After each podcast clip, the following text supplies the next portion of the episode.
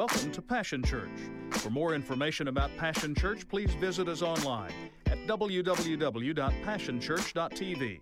Now let's join the service already in progress.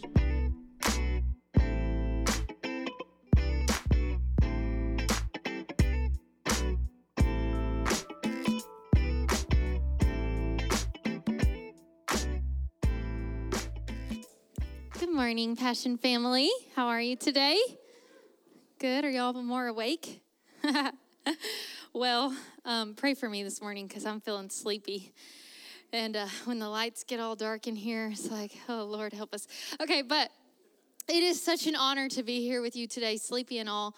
I have to take advantage of the opportunity to tell our parents in the room, our Passion Kids parents, thank you so much. I speak this on behalf of our entire kids team. Thank you for giving us the privilege of being in your kids' lives.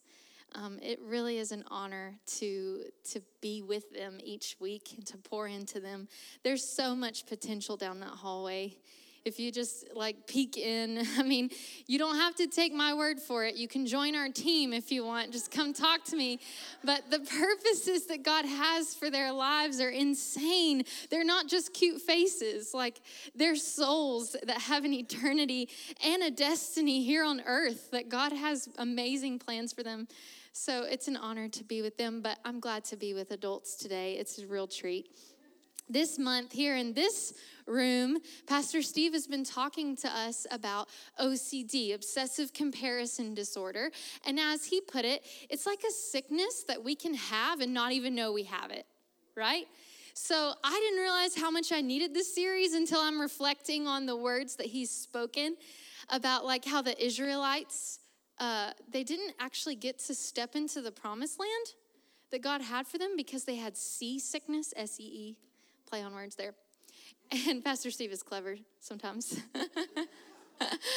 And but he really is. So, meaning they couldn't see themselves correctly, so they never got to see God's promise for their lives fulfilled. It's actually really devastating. Then he talked last week about how the 12 disciples were like walking with Jesus every single day. Even they struggled with comparison and jealousy. And he talks about how jealousy breeds every kind of evil and chaos. Like, we need any more chaos, right? But as I was reflecting on his words, I'm realizing how much ugliness is still in me. And thankfully, there's good news, because if you've seen some ugly sides of yourself too, our God doesn't just reveal to us our mess. He invites us to bring our mess to him. And he's not afraid of it. He says, bring it all. Bring all your issues. Bring all your jealousy, all your terrible thoughts. I already have heard them anyways. I've already seen them because I'm God, so bring them to me. And he gladly, with arms wide open, like I love the song we sang about homecoming. He is the father that runs to the prodigal son. And oh, that's, I'm about to go on a different path, so bring me back. But he truly does. His arms are wide open and he receives us. And then his desire is not just to leave us in our mess or to leave us in the condition in which we come, but he wants to restore us, redeem us, wash us clean, make us new. Anybody have that testimony? Are you thankful that he continuously says, bring it all to me and let me do the work in you? Amen. Are you thankful that you don't have to fix yourself? Because I sure don't do a good job at that. Something I want us to see this morning as we conclude this series is that obsessive comparison disorder that also comes with bondage to anger, to fear, to insecurity, to jealousy and bitterness. It's not just a sickness that we have to put up with, y'all. It's not something that we're just I guess I'm just gonna have to deal with it for the rest of my life. No. It's actually something that we can be healed from, that we can be set free from, because freedom isn't just a good idea. Freedom doesn't just make for good song lyrics. Freedom is actually God's will, so much so that he sent his only son from heaven to earth to become like one of us and pay the price by dying on a cross, raising back to life, defeating death. Now he holds the keys, which means he holds all authority on heaven and earth. All authority of death, hell, and the grave, it belongs to him. Therefore, he is able to set us free. And he wants to because he's a kind God and King.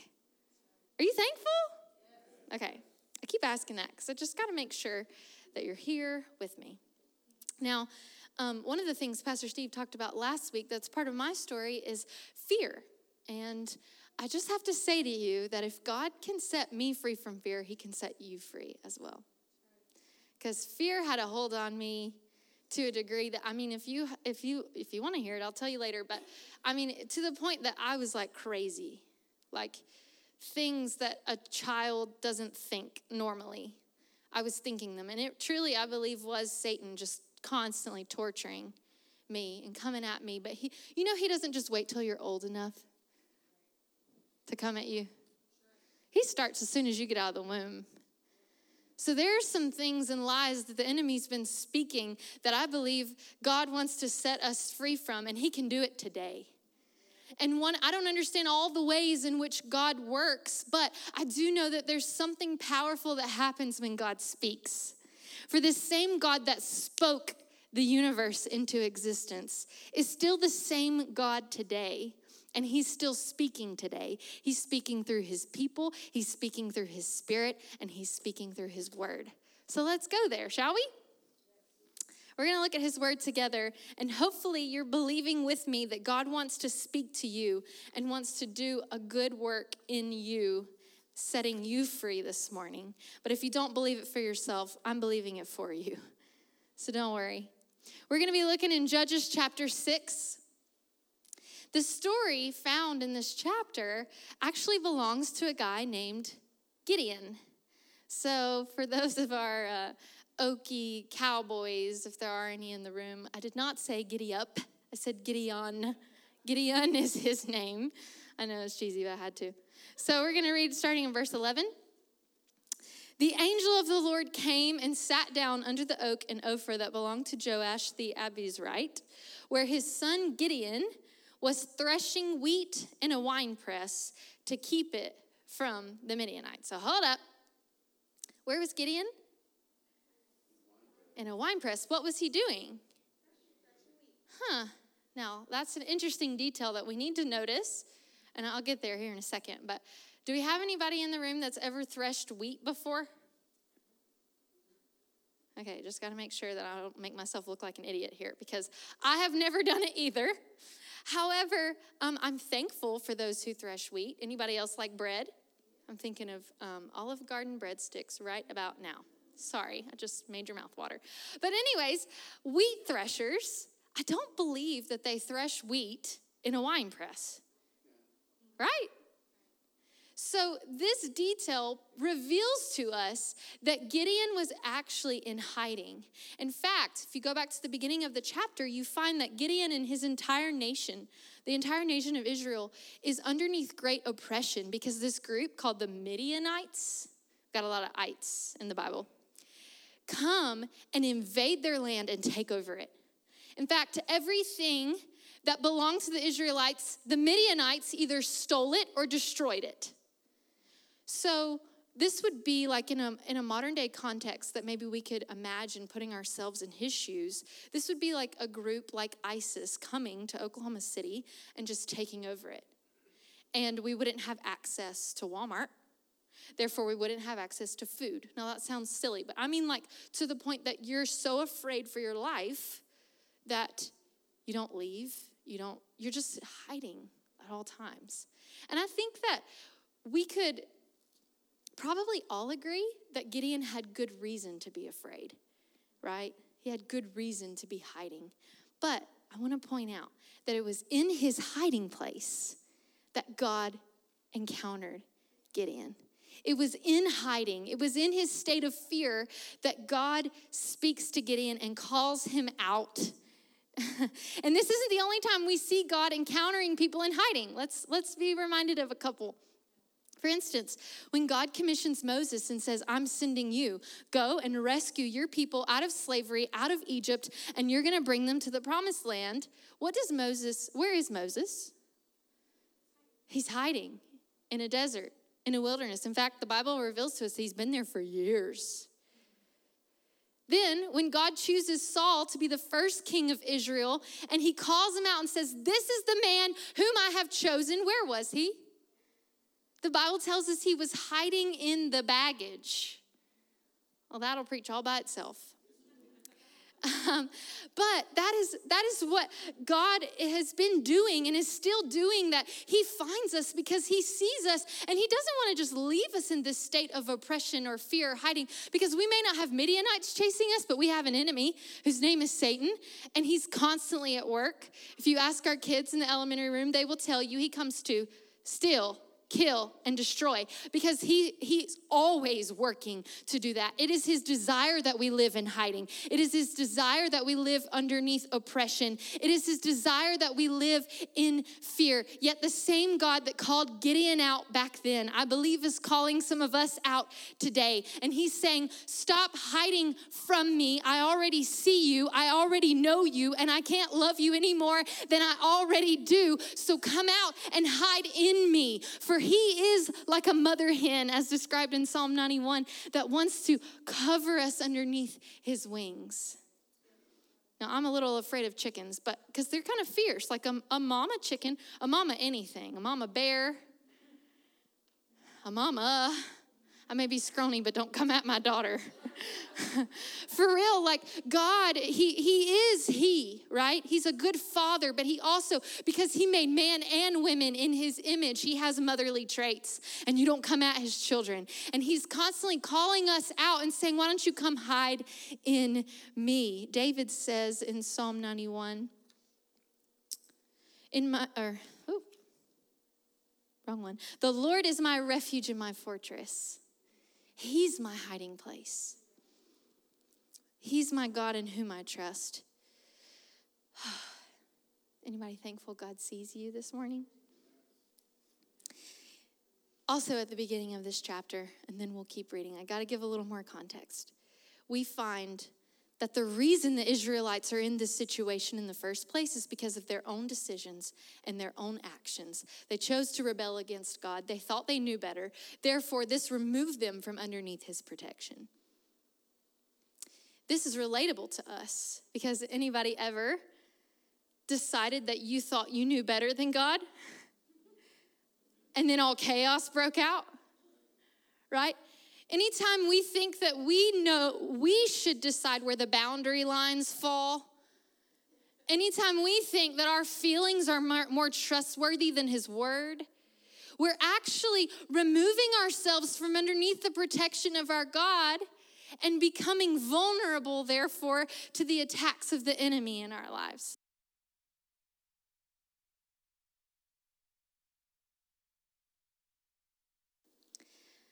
But the good news is just as God heard the Israelites when they cried out and humbled themselves and asked God for help, God is still hearing the cries of his children and his people across the globe. From no matter what situation we're in, he hears you. He hears your cry, even if it's a whisper, even if you can't get your mouth to mutter anything, but you have a thought in here where all you can say is, Jesus, I need you. He hears it all, and he comes running, because that's what we're about to read, and that's what we're about to see, how God responds. Anybody thankful that he hears you?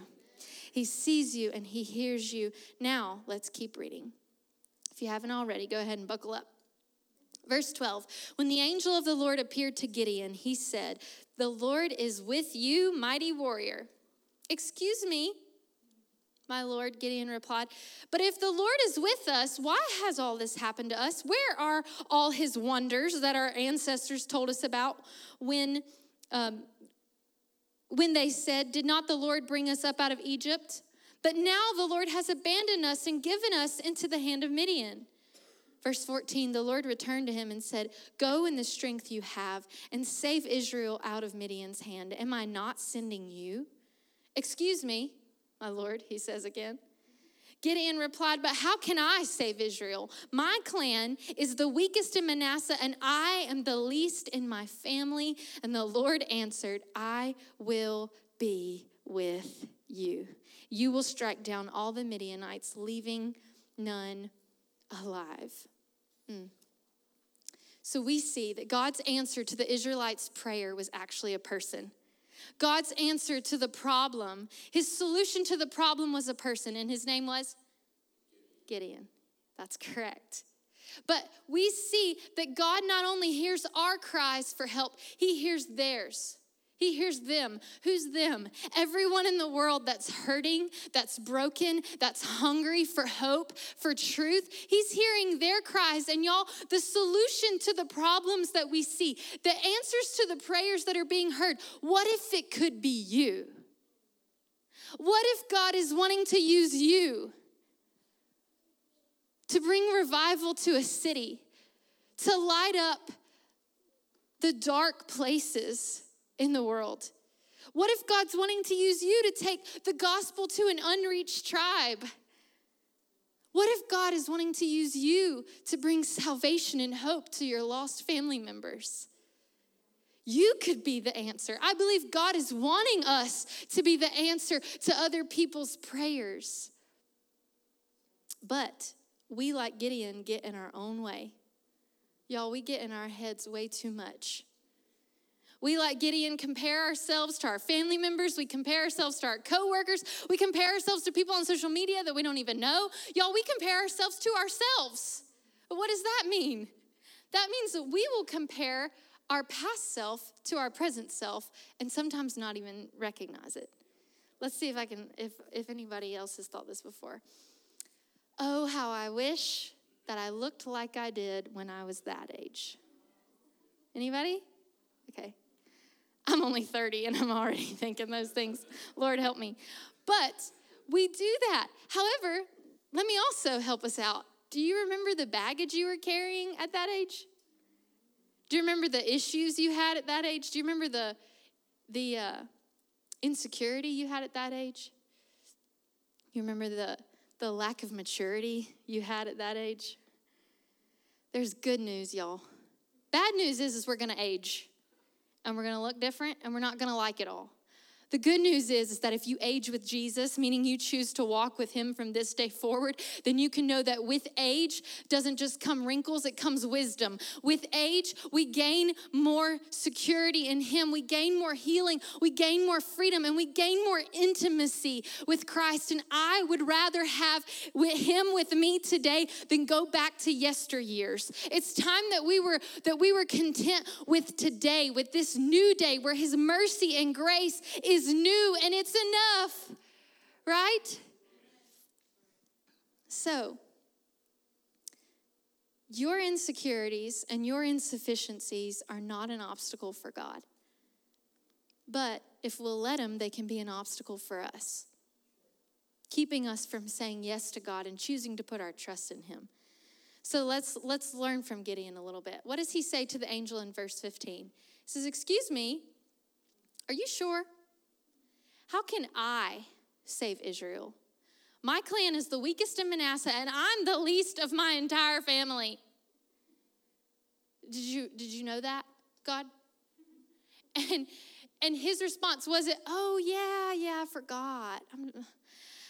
I can't use you because you're not very well liked and you're not really looked up to at all. So I'm going to go find somebody else. Thank you."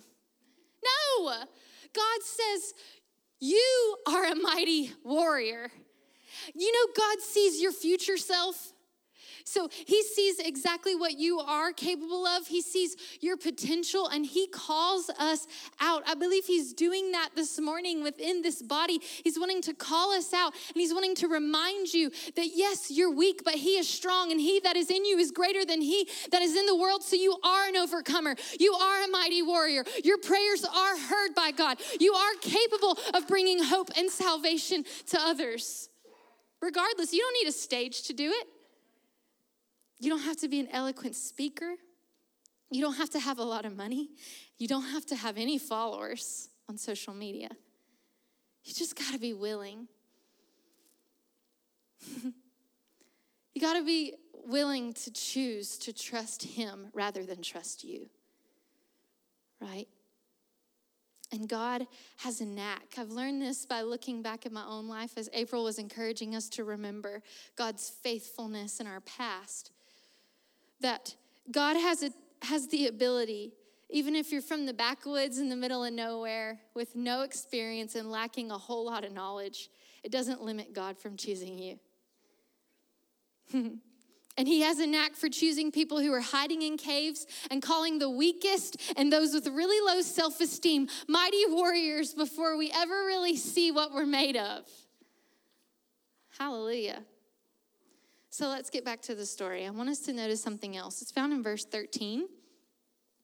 And it reveals to us that Gideon not only compared himself to others, but he also compared his situation to others, to that of his ancestors, because he said, excuse me, if God is with us, how come he isn't moving the way he did for my people back in their day? And I believe that God is wanting to say to some of us in this body that we got to stop comparing not just ourselves to other people, but our situations to other people. Because just because God is doing miracles for them and moving for them does not mean that he's not doing miracles for you and moving for you. Maybe he's just doing it in a different kind of way. And his timing is perfect. Doesn't always line up with ours, with our idea of good timing. And the angel responded to Gideon. Does anybody remember what he said?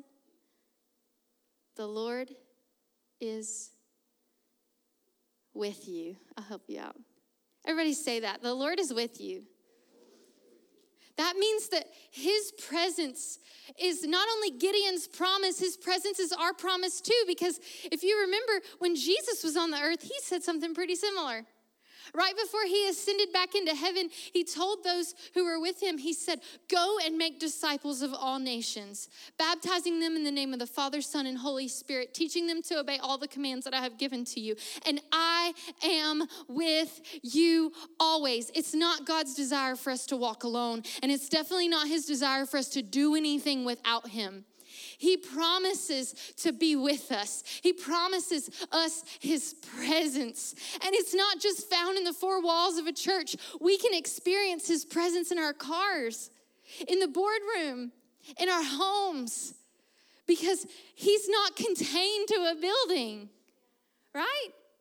When Jesus died, the Bible reveals to us that the curtain that separated the people from the presence of God was literally just split in two. And this isn't a shower curtain, y'all. This is like a really thick, ginormous curtain, almost like a sheetrock wall. And it just on its own split.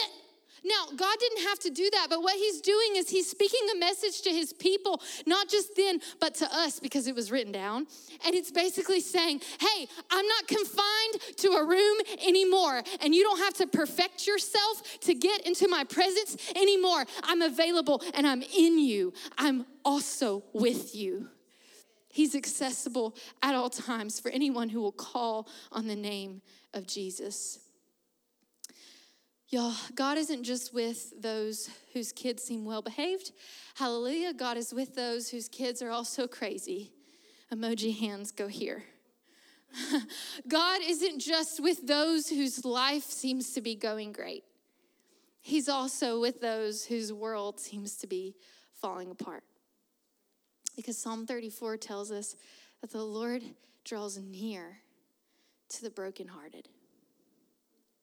I can point back already to a few times in my life where the presence of God was so, like, I can't explain it. It was just real, and it was near, and it was powerful. And those are actually the times when I was most broken. But he comes. Like the song says, when I thought I lost me, you knew where I left me, and you reintroduced me to your love. You picked up all my pieces and put me back together. You're the defender of my heart. He doesn't just see you. He doesn't just hear you. He comes running, and he's with you. So help me preach to your neighbor. Find somebody near you and say, his presence is your promise. His presence is your promise. But y'all, it's not just their promise. It's your promise too. So if you need to say this out loud, say, his presence is my promise. It is, but there's also another promise. So we're going to read two more verses. Skip down to verse 22. When Gideon realized that it was the angel of the Lord, he exclaimed, "Alas, sovereign Lord, I have seen the angel of the Lord face to face." But the Lord said to him, "Peace." Everybody say, "Peace. Do not be afraid. You are not going to die." So Gideon built an altar to the Lord there and called it, "The Lord is Peace." I want you to notice something. Before Gideon ever gathered an army, before he went into a single battle, and before God led him to victory, which he did, by the way, spoiler alert, God actually did what he said he was going to do. Surprise. No, we shouldn't be surprised, because God is a God who doesn't lie. He keeps his words. So before any of this happened, before Gideon saw any of it come to fruition, he received the peace of God. But wait, Jesus says something about this peace too. He's quoted in the book of John. I want to find it in case you want to see it for yourself. John chapter 14, verse 27. Jesus said, "Peace I leave with you. My peace I give to you. I do not give as the world gives, but take heart. In this world you will have trouble, but do not be afraid." This was a promise given by Jesus to his disciples then, and it's also for us, his disciples, today. If you've said yes to Jesus, you've chosen to follow him, then that means his peace is your promise. Before you do that big thing he put in your heart to do, before you pick up that pen, before you take that position, before you step foot on that airplane, his peace is already yours. It's not something you earn, it's something he freely gives. I remember one of the first, I would say, big moments of surrender in my life, where I had all these plans to go to a state school and major in the medical field only so I could make money and find security in that. And God asked me to let it go. And I wrestled with that thought for days. And I was anxious. Anxiety is a real thing, but sometimes the anxiousness underneath it lies a deeper battle. And it's a battle between you and God. Not always, but sometimes. And I remember finally, I say battle between you and God. What I mean is his will, and you're not wanting it. I remember finally reaching a point where I was like, okay, God, you really are trustworthy. And I don't know what your plans are, but I'd rather have those than mine. So I give them to you. If you don't want me to go to college, I won't go to college. If you want me to go overseas, I don't know how I'm going to get there, but you'll make a way, so I just say yes to whatever. And I remember the peace that goes beyond all understanding, a peace that I can't gain or receive from anybody else or anything else in this world. It like flooded me, took over all my insides, right? To where I was so at ease. And it's the peace of God that he gave before I actually ever did anything for him. And this peace doesn't run out. So as you say yes to Jesus, which isn't just a one-time thing I've learned, that was a first yes of countless more to follow to bring me to this day. And as we say yes to him daily, yes to his will and his way. You know, sometimes we want his will, but we don't want his ways. That's for another day. God will also give us his peace. Isn't that amazing?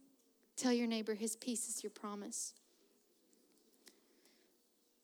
There's something that during worship, I don't have this on a slide because you're getting a little extra. During worship, I felt like God wanted me to also say to you guys in this room that there's a third promise.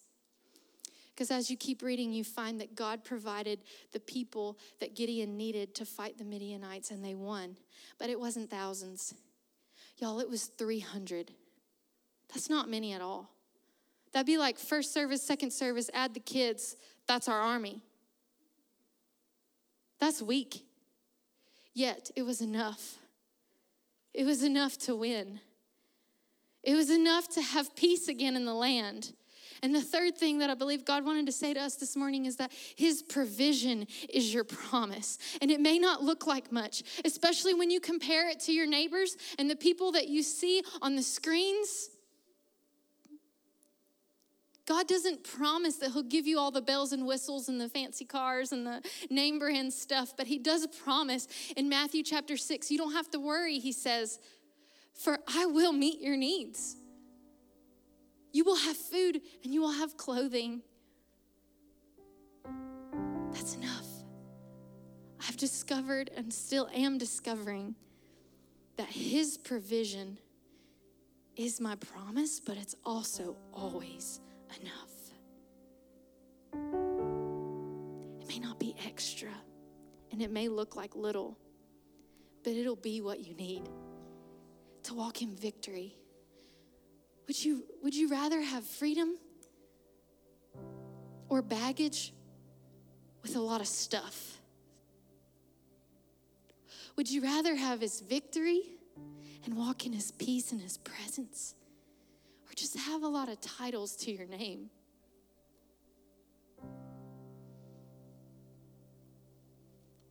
He has so much to give us, but we have a choice to make. I'll close with this thought. When I was praying for today and praying for us, God, I believe, reminded me of a memory from a few years ago where I was spending time with a friend who also happens to be a psychiatrist. And I was telling her how I feel like I'm always forgetting things. Like, I make lists for my list, as my husband said. He likes to make fun of me for that because I do. I literally have list after list after list after list. And I keep a planner, a physical planner, y'all. I carry it around because I need to. I just find myself forgetting all the time. And after she asked me a few questions, she said something that has stuck with me, and I found it to be true. She said, I don't think you actually have a forgetting problem. I think you have a focus problem. And when God reminded me of that, it just all clicked that that also can apply to us spiritually, where, especially those of us who know the truth, right? Maybe you've already memorized some verses that God has said about you or to you. So maybe you don't have a forgetting problem. Maybe you have a focus problem. And I believe that God is calling us to refocus. We're so busy, but what if God is wanting to establish some boundaries in our lives? People ask all the time, how are you? And a lot of times I hear, and I've been guilty of saying it many times, busy. I don't know if that's God's will. I think he wants us to be able to say, I'm at peace. I'm walking in his presence. I'm not saying that needs to be your response, now become puppets. No, I'm saying that busy, maybe God wants to reestablish how we do life and set up some boundaries, and you can seek him for what those are, but taking a rest day each week is a good place to start because it's in the 10 Commandments. Or maybe God wants for us to put down our devices more and spend more time looking at things that are unseen, which is heaven and eternity, and he's still giving visions. He's still revealing himself. But we're too busy spending hours in front of a screen to look at our maker. Or maybe he's going to ask you to stop scrolling so much and instead start sitting at his feet. So let me give you three things. If we want to fulfill his purposes for our lives every day, and we want to take hold of the promises that we've heard this morning, the promises that we know he has spoken for his children, then we got to do. I'll just give you three simple ones. One, when Gideon left the presence of God, God gave him a piece of instruction. He said, go tear down the idols. What's an idol? For them, it was a statue that they worshiped. But an idol for us could be anything or anyone that you are choosing to trust in more than God, or that you're giving more attention to than God. So we got to figure out what those are and put them back in their place, right? number two, we got to stop worshiping just on Sundays and learn how to worship God as we drive to work, as we're at home. Maybe we need to be careful what we listen to and choose to let the Holy Spirit lead us in worship outside of this building. And then the third thing is we got to take up the sword of the Spirit, which is the Word of God, and not just come expecting to hear the Word of God on a Sunday, but Monday through Saturday, read this out loud, pray this out loud, sing this out loud. If you don't know where to start, the book of Psalms is really relatable. But also you can read a gospel. I would suggest the Gospel of Mark.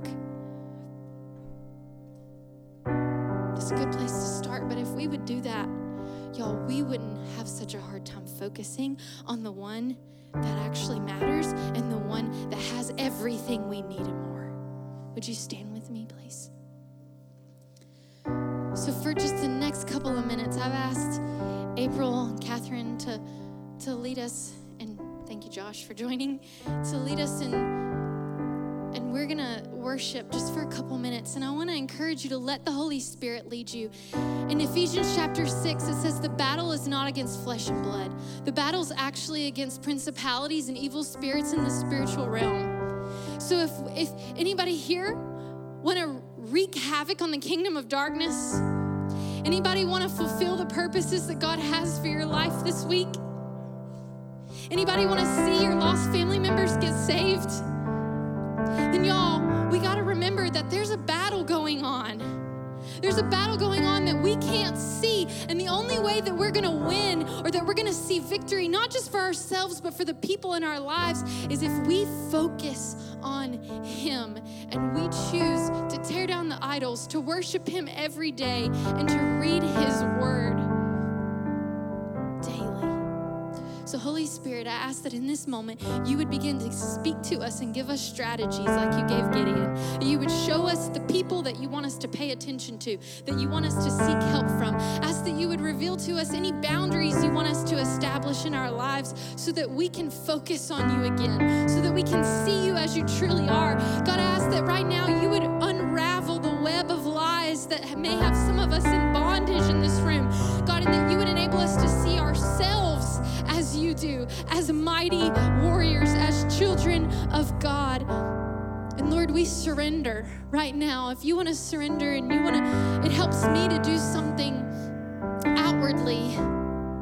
If you want to surrender, you can just lift a hand or both hands and just say, God, I want to trust you. Not my feelings anymore. Not that person anymore. Not that news anchor anymore. I want to trust you. I want to walk in your presence. I want to have your peace. And I want the provision that you see I need. So God, we give you permission to do whatever you want to.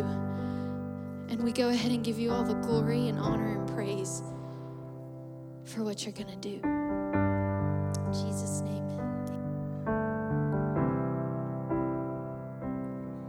You go before, I know that you've even gone to win my war.